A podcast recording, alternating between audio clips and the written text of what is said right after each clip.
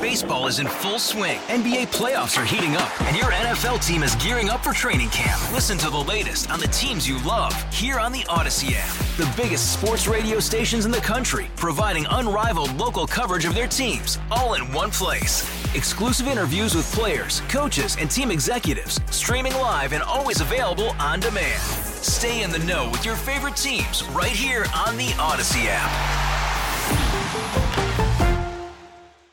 This issue of eminent domain in the city of Buffalo in the Cobblestone District. We've talked about it on this show before.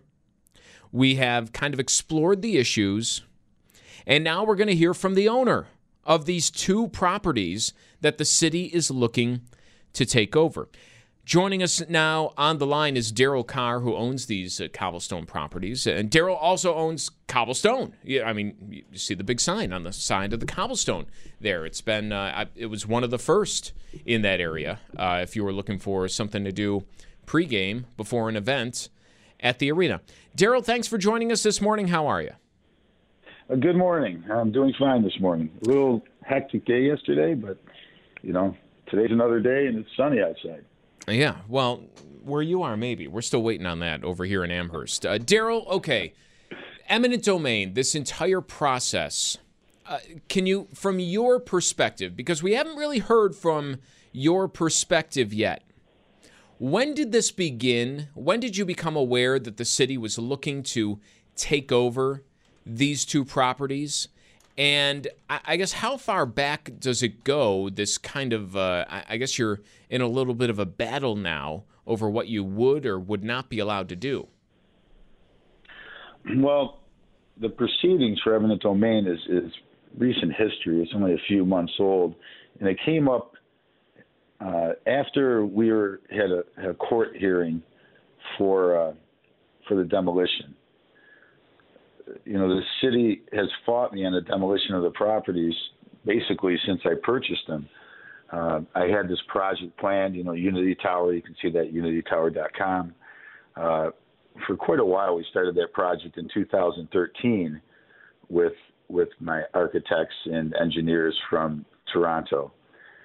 Uh, so, you know, my my uh, agenda was to demolish the buildings, incorporate incorporate the historic character, and document the buildings, existing buildings, and then rebuild the existing buildings and build a tower uh, to provide enough square footage and enough economic development to support, you know, rebuilding uh, all these old buildings that were there. So the city had their own agenda I'm not sure even now what it is, but uh, you know they wanted to preserve the buildings in kind, which really doesn't fall, you know, in line with legally, you know, what they can do and preserve them is the way they are. You know, I just had to recreate the facades of the buildings.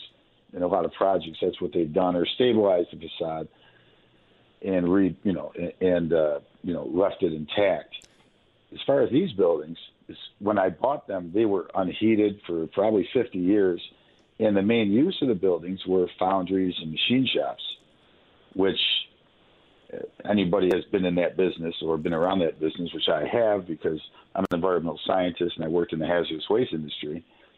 Uh, that you know these aren't the kind of buildings that that excuse me you're going to reuse. So I never had the intention of actually rebuilding them because of the environmental concerns in the buildings. So I've been fighting the city on demolition because I wanted to demolish the site, clean up the site, and get it ready for development.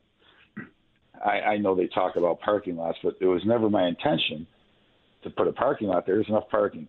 The city owns all the parking lots around there, and the city demolished all the buildings around there to build those parking lots and the arena, and left really the, the worst buildings in the area standing, which I purchased three of them. And, uh, and so here I stand fighting the city on, on a development project that would be very, very big for the city of Buffalo. And it would help out the East Side community and also Western New York as a whole to make this, you know, a one step towards a world class city and uh, bring more economic development to the area. So you said this has been going on for ten years, um, and now it's finally it's getting all this media attention. You know, let's look back five, six years ago. What was the city saying? Uh, you said this. You, have been fighting the city for ten years to tear down these buildings. So they they just now want to go in with eminent domain. What did the city say five years ago? What's been the what's been the issue since you've bought it? What what they, have they been saying to you, and why now is this getting the attention? Well, I believe now is because uh, the economic development around me, uh, you know, substantiates them. Hey, let's go after this guy. He's the only one left. I'm the only private property really left in that whole area. You know, e- either the government has taken it over or developed it, or or developers have been giving given major tax breaks, major tax incentives, free money to redevelop, you know, the buildings. Whereas they never offered me a penny, or nor did we ever take a penny for cobblestone or anything else. So, I mean, all the funding up to this point, which they never addressed how much money I had to spend, the purchase of the buildings and the make. Like, I mean, I've been fined and I paid fines, and I don't know if they they never talk about like a ten thousand dollar fine I paid in the beginning. And that was before. Right after that, they issued more citations, and that's why I was in court. And the remedy, because these buildings were so bad when I purchased them, there was no remedy to rebuild these buildings, and that it just didn't make economic sense for anyone. So now, I believe it's more of uh, because I'm in the you know I'm in the eye of the city now and, and development is happening around me. After so many years I've been there because when I first went down there, it was basically a war zone, and we endured a lot of hardships before the second developer even even came in to do any work. I mean, that was 10 years. We were in business over 10 years before anybody else came down there to do anything. Uh, so recently, because of all the economic development, now they're coming after me to try to get my property to basically, and they tell you, and it's not the proper use of eminent domain, to basically auction it off. So they want to take it from me. Their offer was was ridiculously low what they talked about originally when they talked about buying my properties, and uh, which is probably I would have to say 10% of the money that I have into the into the area or those buildings. Uh, and then they basically want to take them, steal them from me, and they want to auction them off to another developer. Who that would be, I have no idea. Uh, they would end up probably demolishing the buildings unless the the city or somebody somebody came up with you know, almost 100% of the funding to rebuild the existing structures because the square footage just isn't there to make it economically viable. You know, Daryl, I think that one of the questions in a lot of people's minds when you look at these properties is, and you look at what's surrounding. Um, I, I, think uh, where Ironworks is, um, you know, a concert venue and bar that you have there. I, I want to say that's a a newer building. I'm not entirely sure, but uh, we've all seen what's happened at the Draft uh, former Labatt House um, on the corner there. Another one of these older brick buildings. What is so different in the buildings you own as opposed to some of the other things that have been successfully redeveloped there? Those, the buildings that I own, are heavy industrial buildings. Uh, you can just do some research on foundries and what they do in foundries, but I mean, they're heavy industrial buildings. The other buildings were not, even cobblestone. That wasn't a heavy industrial use building. Uh, they were never maintained from the previous owners. I, I can't believe they weren't cited before I bought them. So basically, the week or month that I purchased those buildings, I can't remember exactly when they first cited me. They cited me and gave me all these citations right after I purchased them. So a lot of these issues were already there. They had to be because right right after they issued all these citations on the buildings. Uh, so there was an agenda from day one. You know, somebody buys the buildings, we're going to, you know, go after them, basically. Uh, they're they're much different than the other buildings. I mean, Ironworks they gutted the, they gutted the building and put an open music venue. That was in fairly good shape. Uh, that building. I mean, it was being used as office building right before they purchased it. Uh, the if you're talking about the brewery on the corner, well, uh, you know Terry Pegula's organization bought that building for a lot of money. I think it was in the tune of about seven million dollars. And that building also that was that was in that was being used fully being used uh, till he purchased that building and maintained. So they had good bones, right? The buildings had good bones; they could be rebuilt. These buildings, from every every structural engineer and every person I talked to about development, told me there's not good bones in this building, and this would be impossible. To well, not impossible. I mean, you would basically have to completely rebuild the building. The council uh, yesterday, uh, several members were making the mention. You said it right there of a parking lot. Of you know that's what uh, eventually is going to happen here. The buildings are going to be demolished just to make way for a parking lot.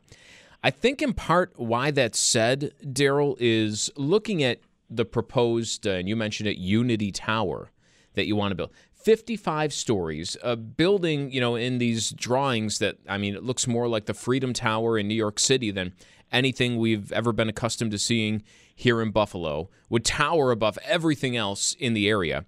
I, I think most people take one look at that image, Daryl, and say, that's just not going to happen. Like, it just seems like something that is never going to happen. I, why should we believe that, you know, as I'm looking at this big tower, uh, why should we believe that a tower like this would actually be built right there in Buffalo? Because you can drive one hour and you can see towers like this, many towers like this, just north of the border.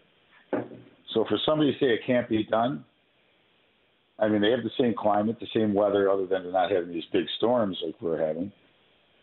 And there's no reason the economics can't change in Buffalo once a project like this is, is, is put into place. I've worked on this project for over 10 years. I've thought about it for probably 15. And I have the team assembled to to put this project together and build it. This isn't this isn't a pipe dream.